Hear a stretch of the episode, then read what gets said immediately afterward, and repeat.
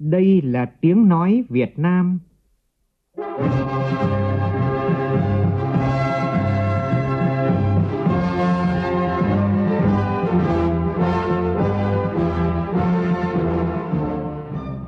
là tiếng nói Việt Nam phát thanh từ Hà Nội, thủ đô nước Cộng hòa xã hội chủ nghĩa Việt Nam.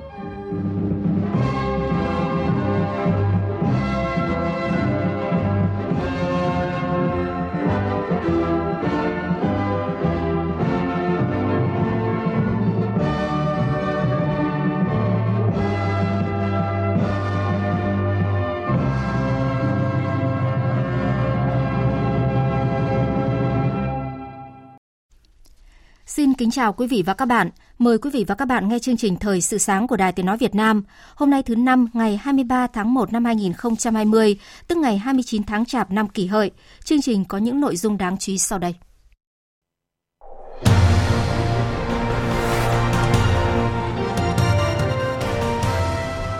Thủ tướng Chính phủ vừa phê duyệt chiến lược phát triển du lịch Việt Nam đến năm 2030. Thành phố Hồ Chí Minh khai mạc đường sách đường hoa Tết Canh Tí 2020. Viettel là nhà mạng đầu tiên và duy nhất ở Việt Nam công bố rộng rãi bản đồ chất lượng vùng phủ 4G. Trong phần tin thế giới, đại diện của Hạ viện Mỹ bắt đầu tranh luận tại phiên tòa xét xử Tổng thống Donald Trump. Đã có 17 người tử vong vì dịch bệnh viêm phổi do virus corona tại Hồng Kông, Trung Quốc, phát hiện ca nhiễm bệnh thứ hai. Trong khi đó, cơ quan giám sát quyền lợi người tiêu dùng của Nga đang nỗ lực phát triển vaccine chống chủng virus corona mới gây dịch viêm phổi ở Trung Quốc.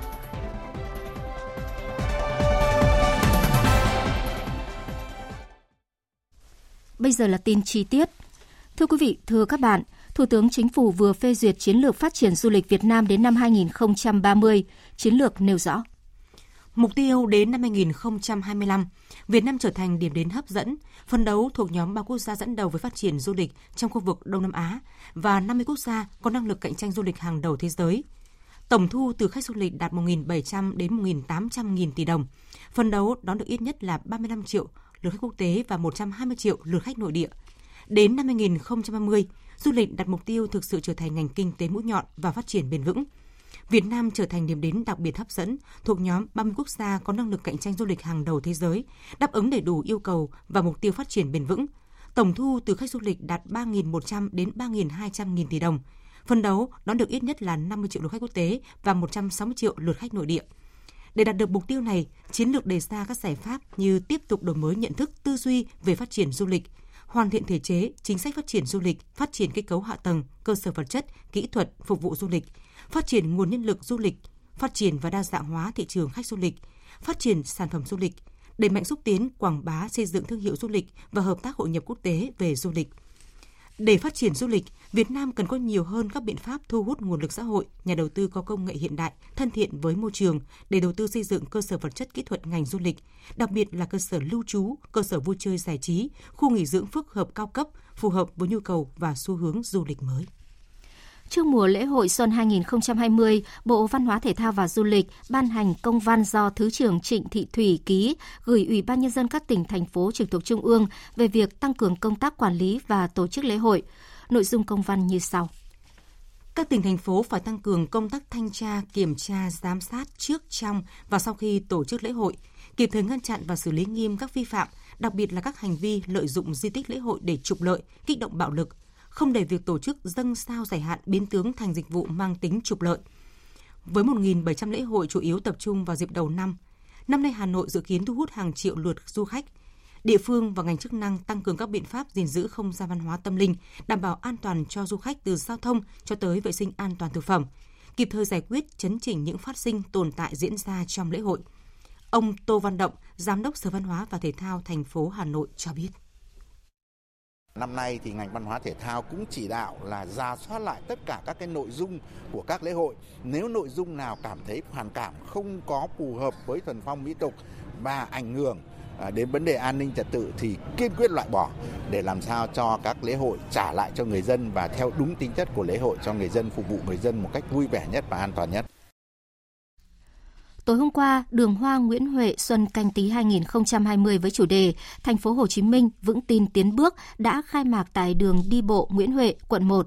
Còn tại trục đường Nguyễn Huệ, Mạc Thị Bưởi và Ngô Đức Kế, quận 1, Ủy ban nhân dân thành phố Hồ Chí Minh phối hợp với Sở Thông tin và Truyền thông thành phố khai mạc lễ hội Đường sách Tết Canh Tí 2020 với chủ đề Điều kỳ diệu từ sách. Tin của phóng viên Tỷ Huỳnh thường trú tại thành phố Hồ Chí Minh. Đường sách mở cửa từ ngày 22 tháng 1 đến ngày 28 tháng 1, trưng bày hơn 60.000 đầu sách phục vụ cho nhu cầu đọc sách của người dân, góp thêm điểm vui xuân cho người dân và du khách trong dịp Tết Nguyên đán năm nay. Không gian lễ hội của đường sách được bố trí theo chủ đề Thế giới diệu kỳ của em, điều diệu kỳ từ sách, sách, cà phê và công nghệ. Điểm mới của đường sách năm nay là lần đầu tiên sử dụng công nghệ tìm kiếm trực tuyến các đầu sách nhằm giúp độc giả dễ dàng tìm được những quyển sách mà mình muốn mua. Các thiết bị được bố trí dọc theo các tuyến đường tại khuôn viên lễ hội đường sách Tết.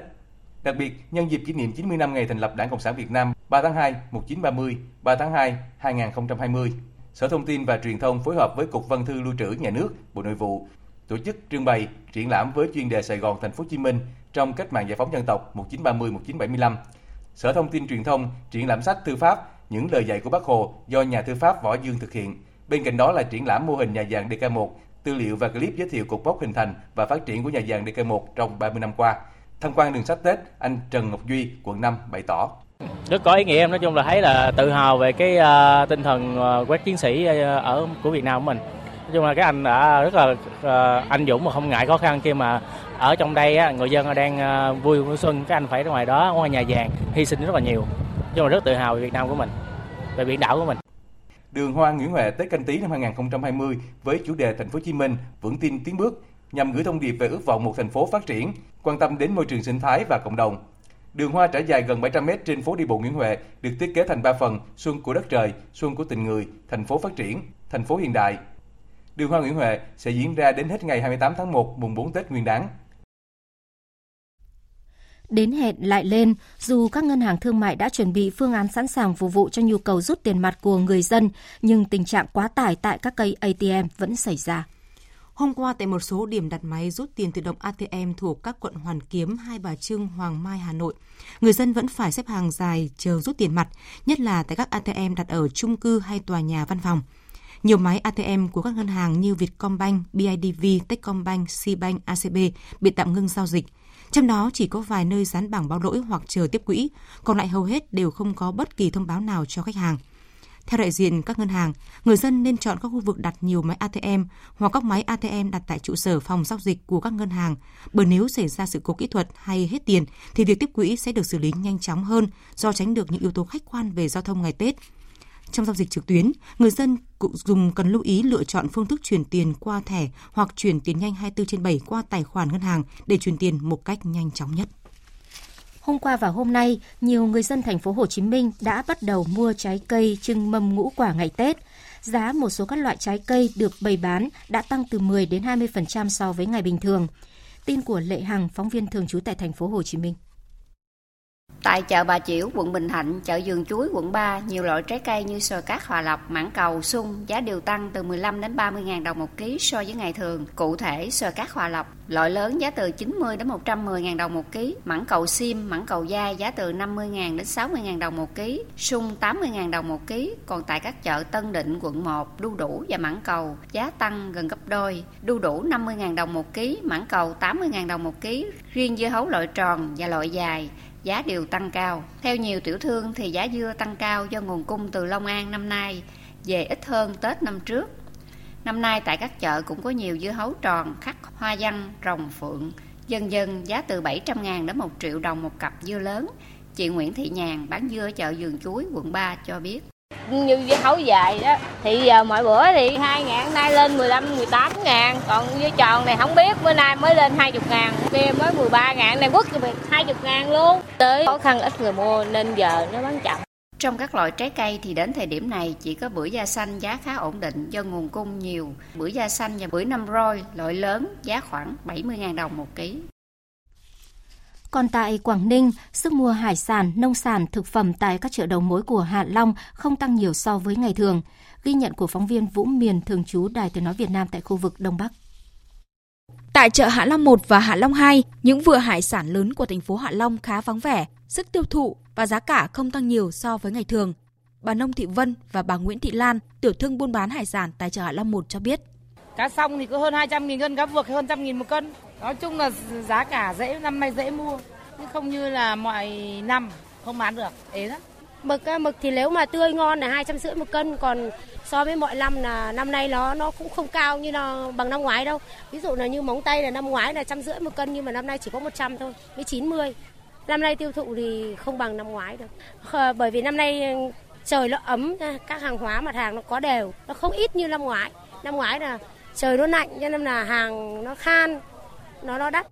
Không chỉ hải sản mà các mặt hàng phục vụ Tết khác như bánh kẹo, thực phẩm, rau củ quả cũng không biến động nhiều so với ngày thường. Chị Phạm Hồng Giang, người dân thành phố Hạ Long, tỉnh Quảng Ninh nói.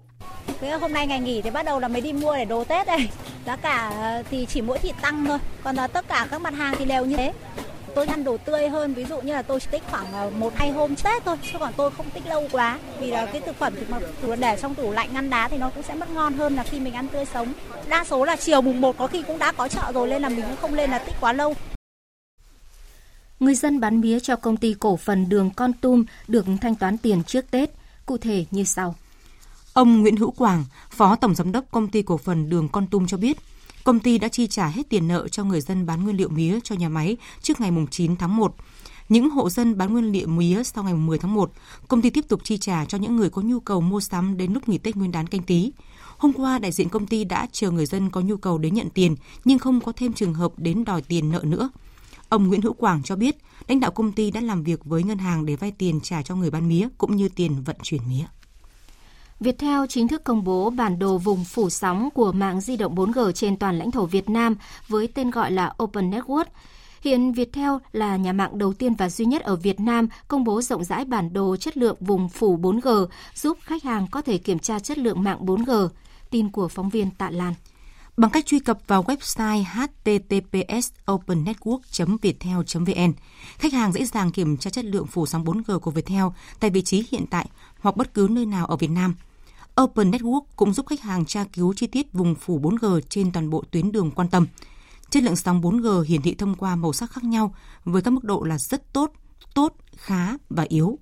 Đại diện Viettel, ông Đào Xuân Vũ, Tổng Giám đốc Tổng Công ty Mạng lưới Viettel cho biết, quyết định công bố bản đồ chất lượng vùng phủ 4G của Viettel xuất phát từ định hướng lấy khách hàng làm trung tâm. Viettel không phủ nhận mạng lưới còn điểm lõm, chất lượng chưa tốt. Bởi vậy, Viettel tạo ra nền tảng kênh giao tiếp mới và mong khách hàng cùng phát hiện và giúp Viettel hoàn thiện, nâng cao chất lượng mạng lưới ngày càng tốt hơn. Tiếp theo là tin thời tiết. Trung tâm Dự báo Khí tượng Thủy văn Quốc gia cho biết, hiện nay ở phía Bắc một bộ phận không khí lạnh đang di chuyển xuống phía Nam. Dự báo khoảng chiều và tối ngày 30 Tết, bộ phận không khí lạnh này sẽ ảnh hưởng đến một số nơi ở vùng núi phía Bắc. Đêm ngày 24 tháng 1 tức 30 Tết sẽ ảnh hưởng đến các nơi khác ở phía Đông Bắc Bộ, sau đó ảnh hưởng đến Bắc Trung Bộ, một số nơi ở phía Tây Bắc Bộ và Trung Trung Bộ. Do ảnh hưởng của không khí lạnh, khoảng chiều và tối ngày 24 tháng 1 tức 30 Tết, ở vùng núi phía Bắc có mưa, mưa rào. Từ đêm ngày 24 tháng 1 tức 30 Tết, ở Bắc Bộ và Bắc Trung Bộ có mưa, mưa rào nhiều nơi. Ở Bắc Bộ và các tỉnh từ Thanh Hóa đến Thừa Thiên Huế trời trở rét. Riêng các tỉnh phía Đông Bắc Bộ và Thanh Hóa, từ 25 tháng 1 tức mùng 1 Tết, trời rét đậm, vùng núi có nơi rét hại. Tiếp theo là phần tin thế giới. Mở đầu cho phần tin thế giới, chúng tôi cập nhật thông tin về bệnh viêm phổi tại thành phố Vũ Hán thuộc tỉnh Hồ Bắc, Trung Quốc. Tính đến tối hôm qua, số người chết vì virus corona gây viêm phổi tại thành phố Vũ Hán đã tăng lên 17 người. Theo Đài Truyền hình Trung ương Trung Quốc, tỉnh Hồ Bắc xác nhận có tổng cộng 444 trường hợp nhiễm virus corona tại Vũ Hán. Hiện ngoài Vũ Hán, các thành phố Bắc Kinh, Thượng Hải, Trùng Khánh và đặc khu hành chính Hồng Kông Trung Quốc đã xác nhận có ca nhiễm virus gây bệnh phổi. Các nước như Nhật Bản, Thái Lan, Hàn Quốc và Mỹ cũng đã xác nhận các ca nhiễm bệnh. Trong khi đó, Tổng thống Mexico Andres Obrador cho biết các nhà chức trách nước này đang điều tra một trường hợp nghi nhiễm virus corona ở bang biên giới Tamaulipas, miền Bắc Mexico. Hiện giới chuyên gia quốc tế đang lo ngại về nguy cơ bùng phát của dịch bệnh, tương tự như đại dịch hội chứng viêm đường hô hấp SARS khiến cho gần 650 người tử vong hồi năm 2002-2003. Mặc dù tại Việt Nam chưa có ghi nhận trường hợp mắc bệnh viêm phổi cấp do chủng mới của virus corona, nhưng trước tình hình diễn biến phức tạp của dịch bệnh này tại Trung Quốc và lây lan sang nhiều nước khác, Bộ Y tế hiện đang triển khai nhiều biện pháp phòng chống, trong đó có việc ngăn chặn dịch bệnh ngay tại cửa khẩu quốc tế. Phóng viên Văn Hải đưa tin. Trong dịp Tết Nguyên đán, nguy cơ dịch bệnh xâm nhập vào nước ta là rất cao do sự giao lưu đi lại, thương mại, du lịch gia tăng đột biến. Bộ Y tế đã và đang tổ chức 2 đoàn kiểm tra tại các cửa khẩu quốc tế và các bệnh viện lớn về việc triển khai ứng phó với dịch bệnh viêm phổi cấp.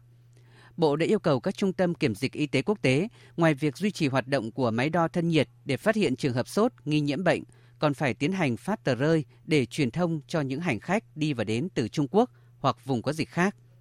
Trên tờ rơi có in số điện thoại đường dây nóng để hành khách cung cấp thông tin khi có biểu hiện bệnh, từ đó có thể khoanh vùng xử lý ổ dịch được kịp thời.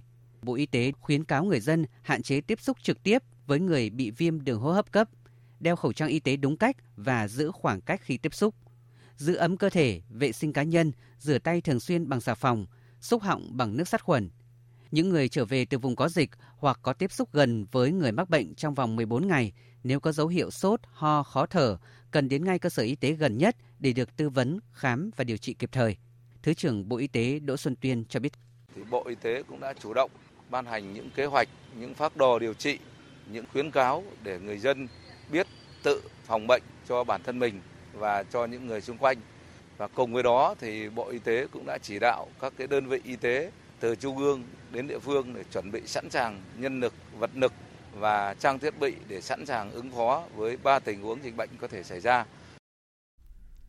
Tổ chức Y tế Thế giới WHO thông báo sẽ đưa ra quyết định trong ngày hôm nay về việc liệu có đưa ra tuyên bố đại dịch toàn cầu trước dịch bệnh viêm phổi do virus corona gây ra trong và ngoài Trung Quốc hay không. Phát biểu sau cuộc họp khẩn kéo dài một ngày của nhóm các chuyên gia quốc tế tại Geneva, Tổng Giám đốc của Tổ chức Y tế Thế giới, ông Tedros Adhanom Ghebreyesus cho biết.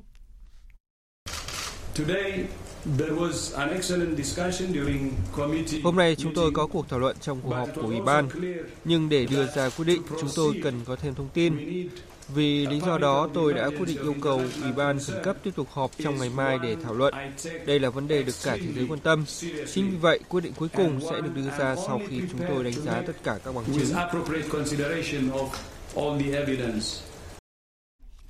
Trong diễn biến liên quan, Nga đang nghiên cứu phát triển một loại vaccine chống lại chủng virus corona gây viêm phổi ở Trung Quốc, tin cho biết. Cơ quan giám sát quyền lợi người tiêu dùng Nga cho biết, việc nghiên cứu phát triển vaccine là một quá trình lâu dài và phức tạp. Do vậy, cơ quan này sẽ dựa vào các khuyến nghị của Tổ chức Y tế Thế giới WHO để quyết định việc phát triển vaccine chống lại dịch viêm phổi xuất hiện tại Trung Quốc. Trước đó, Cơ quan Giám sát Quyền lợi Người tiêu dùng Nga cho biết đã tăng cường kiểm soát vệ sinh và kiểm dịch tại tất cả các điểm nhập cảnh vào nước này do sự bùng phát của virus corona. Các đại diện của Hạ viện Mỹ, những người đóng vai công tố viên trong quá trình luận tội Tổng thống Donald Trump tại phiên xét xử ở Thượng viện đã bắt đầu quá trình tranh luận của mình. Phạm Vũ Hân, phóng viên Đài Tiếng nói Việt Nam thường trú tại Mỹ, đưa tin. Đại diện cho các công tố viên của Hạ viện, Hạ nghị sĩ Adam Schiff đã đọc lời mở đầu phiên xử luận tội Tổng thống Donald Trump, đồng thời bắt đầu phần tranh luận tại Thượng viện. Ông Schiff đưa ra các chứng cứ cáo buộc Tổng thống Trump đã lạm dụng quyền lực trong việc trì hoãn viện trợ cho Ukraine để ép nước này điều tra cựu Phó Tổng thống Joe Biden, đồng thời cản trở Quốc hội điều tra sự việc này. Trước đó, với tỷ lệ 53 phiếu thuận và 41 phiếu chống, Thượng viện Mỹ đã thông qua kế hoạch cho phép tiến hành các phiên tranh luận về bản luận tội Tổng thống được Hạ viện gửi lên trước đó. Phiên xử luận tội ở Thượng viện theo dự kiến sẽ diễn ra liên tục 6 ngày một tuần, từ thứ Hai đến thứ Bảy, cho đến ít nhất là cuối tháng 1. Mỗi bên sẽ có 24 giờ để trình bày các lập luận của mình.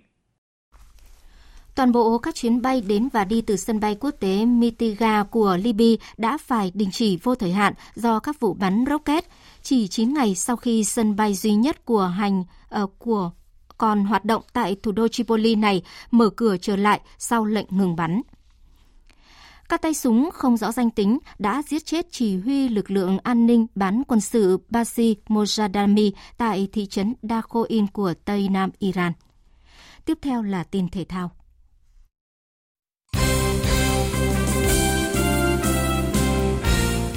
Đêm hôm qua diễn ra 3 trận đấu ở giải Ngoại hạng Anh với kết quả như sau. Leicester City thắng West Ham với tỷ số là 4-1. Tottenham Hotspur thắng Norwich City với tỷ số là 2-1 và Manchester United thua Burnley 0-2. Tối hôm qua, U23 Hàn Quốc đã đá bại U23 Australia 2-0 ở trận bán kết thứ 2 và đoạt vé vào chung kết giải U23 châu Á 2020. Đối thủ của U23 Hàn Quốc trong trận chung kết vào ngày 26 tháng 1 tới là U23 Ả Rập Xê Út. Đội bóng đã đá bại U23 Uzbekistan 1-0 ở trận bán kết thứ nhất. Với việc có mặt trong trận chung kết, U23 Hàn Quốc và U23 Ả Rập Xê Út chính thức giành vé tham dự Olympic 2020 tại Nhật Bản. Thông tin từ Liên đoàn bóng đá Việt Nam, đội tuyển Futsal Việt Nam đang miệt mài tập luyện với sự tập trung cao độ hướng tới vòng chung kết Futsal châu Á 2020. Đúng kế hoạch, đội tuyển Futsal Việt Nam sẽ tập luyện cho đến hết ngày hôm nay, tức 29 Tết, mới tạm nghỉ để các thành viên trở về đón xuân Canh Tí 2020 cùng gia đình. Tối ngày 26 tháng 1, tức mùng 2 Tết, thầy trò huấn luyện viên đội tuyển Futsal Việt Nam Phạm Minh Giang sẽ hội quân trở lại để bước vào buổi tập khai xuân vào ngày 27 tháng 1, tức mùng 3 Tết.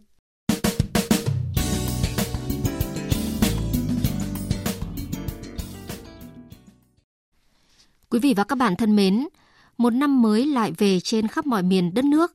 Khi người người, nhà nhà hân hoan, quây quần đón Tết, thì ngoài khơi xa, các chiến sĩ cảnh sát biển vẫn từng giờ, từng phút âm thầm canh giữ bình yên cho vùng biển đảo quê hương.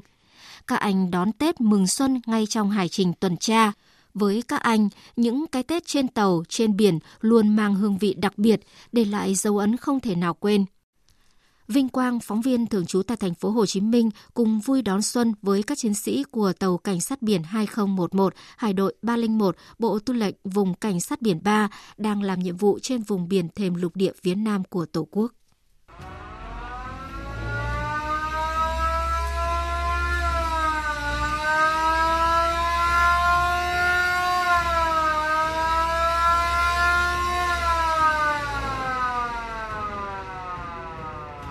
Thẳng lái 3 máy tiến. Thẳng lái 3 máy tiến. Trong lúc mọi người ở đất liền đang vui vẻ yên bình bên người thân và gia đình, thì cán bộ chiến sĩ Bộ Tư lệnh Vùng Cảnh sát biển 3 lặng lẽ ra khơi thực hiện nhiệm vụ cao cả của mình. Những chuyến hải trình dài ngày không còn xa lạ đối với các anh, nhưng ra khơi, có mặt trên biển vào đúng dịp Tết khiến ai cũng có chút bồi hồi xao xuyến. Chuyến công tác lần này kéo dài gần 3 tháng là hải trình khá đặc biệt, nhất là đối với những người lính trẻ lần đầu tiên đón Tết xa nhà. Giữa bốn bề sóng gió, những chàng trai khoác lên mình bộ cảnh phục luôn tự hào về sứ mệnh mà mình đang thực hiện. Với cán bộ chiến sĩ đã nhiều năm thực hiện nhiệm vụ trên tàu, trực Tết trên biển dường như đã trở nên rất đổi quen thuộc. Nhưng với các chiến sĩ trẻ mới về tàu, còn đang bỡ ngỡ, thì sự háo hức khi lần đầu tiên được cùng đồng đội đón Tết trên biển được thể hiện rõ nét trên từng khuôn mặt. Thiếu úy Nguyễn Đoàn Hải Tiệp, tàu Cảnh sát biển 2011, Hải đội 301, Bộ Tư lệnh Vùng Cảnh sát biển 3 tâm sự. Có thể nói như là cái Tết đầu tiên của tôi xa nhà với một không khí vui tươi của anh em và hòa đồng làm cho bản thân tôi muốn hòa đồng vào, và thật sự là rất là cảm giác như là như một người những người anh em ruột thịt, một gia đình thứ hai của tôi cảm thấy rất là vui. Còn đối với thiếu úy Bùi Anh Vũ, quê Thái Bình, được tham gia chuyến công tác lần này và cùng với đồng đội tàu Cảnh sát biển 2011 đón giao thừa trên vùng biển Đông Nam của Tổ quốc sẽ là một trải nghiệm ý nghĩa và tự hào đối với cuộc đời binh nghiệp của mình. Đón Tết trên biển dù thiếu thốn hơn trên đất liền, nhưng trên tàu vẫn đầy đủ hương vị Tết như bánh chưng, thịt mỡ, dưa, hành, v.v. Và điều đặc biệt mà ở đất liền không có đó là những cây mai, đào được chính bàn tay cán bộ chiến sĩ trên tàu chế tác từ những nhánh cây phong ba khô, gắn kết với những hoa mai, hoa đào bằng giấy và nhựa ni lông. Thiếu úy Bùi Anh Vũ bộc bạch: bồi hồi, xúc động, xen lẫn với niềm vui, hạnh phúc bởi vì được đồng hành cùng tàu 2011 để bảo vệ biển đảo quê hương. Đối với tôi, chuyến đi biển đầu tiên này là một trải nghiệm vô cùng to lớn bởi tôi được đóng góp hết sức của mình với biển đảo. Hãy tinh thần cố gắng nỗ lực của cán bộ chiến sĩ và cái ý chí quyết tâm cao để các ông chí thực hiện là tốt nhiệm vụ trong cái đợt trực tiếp này. Xin chúc các ông chí sức khỏe và hoàn thành tốt và nhiều thành công.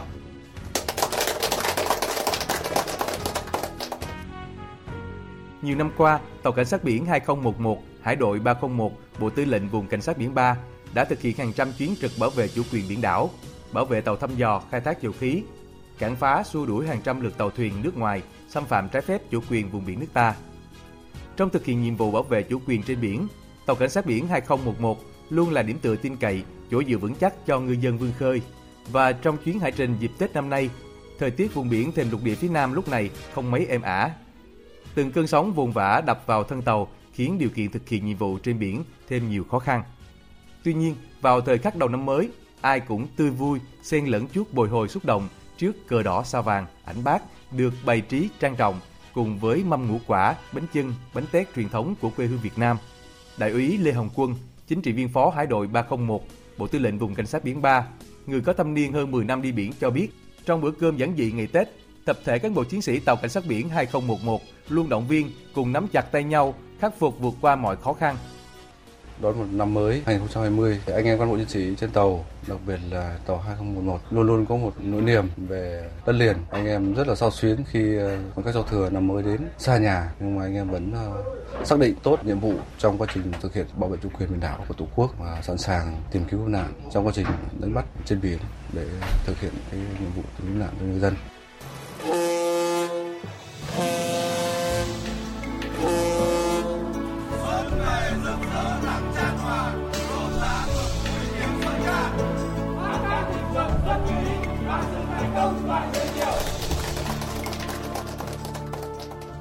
Khoảnh khắc giao mùa đã đến, từ tàu Cảnh sát biển 2011, 3 tiếng còi tàu vang lên trên mặt biển là lời chúc Tết, cũng là lời hiệu triệu từ trái tim, thôi thúc những người lính biển thêm quyết tâm trong năm mới, hoàn thành xuất sắc nhiệm vụ được giao.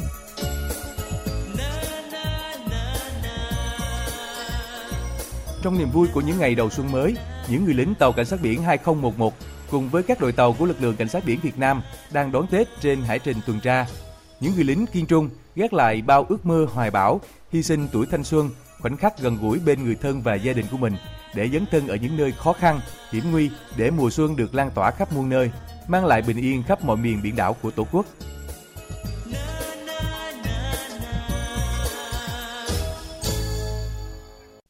Quý vị và các bạn vừa nghe bài viết của Vinh Quang, phóng viên thường trú tại thành phố Hồ Chí Minh với nhan đề Đón xuân trên hải trình tuần tra. Dự báo thời tiết.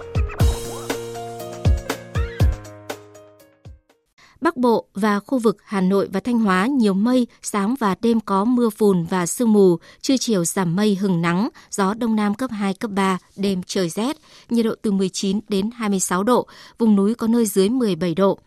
Các tỉnh từ Nghệ An đến Thừa Thiên Huế, phía Bắc nhiều mây có mưa nhỏ vài nơi, sáng sớm có sương mù và sương mù nhẹ, trưa chiều giảm mây trời nắng, phía Nam có mây, ngày nắng, đêm không mưa, gió nhẹ, phía Bắc đêm trời lạnh, nhiệt độ từ 19 đến 29 độ, có nơi trên 22 độ. Các tỉnh ven biển từ Đà Nẵng đến Bình Thuận có mây, ngày nắng, đêm không mưa, gió Đông Bắc cấp 2, cấp 3, nhiệt độ từ 20 đến 31 độ.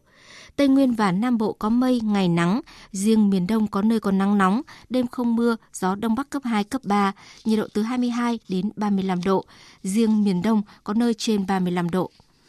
Tiếp theo là dự báo thời tiết biển. Vịnh Bắc Bộ có mưa vài nơi, sáng sớm có nơi có sương mù, tầm nhìn xa trên 10 km, giảm xuống dưới 1 km trong sương mù, gió Đông Nam cấp 3, cấp 4. Vùng biển từ Quảng Trị đến Quảng Ngãi, vùng biển từ Bình Định đến Ninh Thuận, vùng biển từ Bình Thuận đến Cà Mau và từ Cà Mau đến Kiên Giang có mưa rào vài nơi, tầm nhìn xa trên 10 km, gió Đông cấp 3, cấp 4. Khu vực Bắc Biển Đông, khu vực Nam Biển Đông và khu vực quần đảo Trường Sa và Vịnh Thái Lan có mưa rào và dông vài nơi, tầm nhìn xa trên 10 km, gió Đông Bắc cấp 4, cấp 5. Khu vực giữa Biển Đông và khu vực quần đảo Hoàng Sa thuộc thành phố Đà Nẵng không mưa, tầm nhìn xa trên 10 km, gió Đông Nam cấp 4. Quý vị và các bạn vừa nghe chương trình Thời sự sáng của Đài Tiếng nói Việt Nam. Chương trình hôm nay do biên tập viên Lan Anh biên soạn, với sự tham gia thể hiện của phát thanh viên Kim Phượng, kỹ thuật viên âm thanh Thu Phương, chịu trách nhiệm nội dung Nguyễn Mạnh Thắng. Cảm ơn quý vị và các bạn đã để tâm theo dõi.